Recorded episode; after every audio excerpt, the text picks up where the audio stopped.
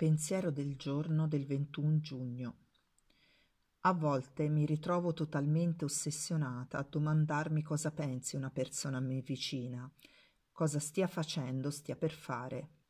Mi faccio domande tipo come posso essere d'aiuto o cambiare la situazione? E se? Come gestirò il problema se? All'improvviso mi rendo conto di star perdendo tempo e di star creando scompiglio dentro di me. Tutti i miei pensieri non sono d'aiuto e non cambiano la situazione, quindi devo lasciare andare e vedere che succede.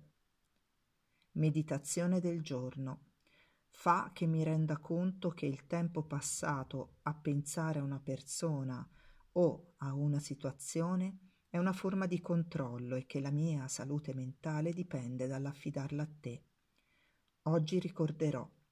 I miei pensieri non possono cambiare una persona o una situazione, posso cambiare solo me stessa.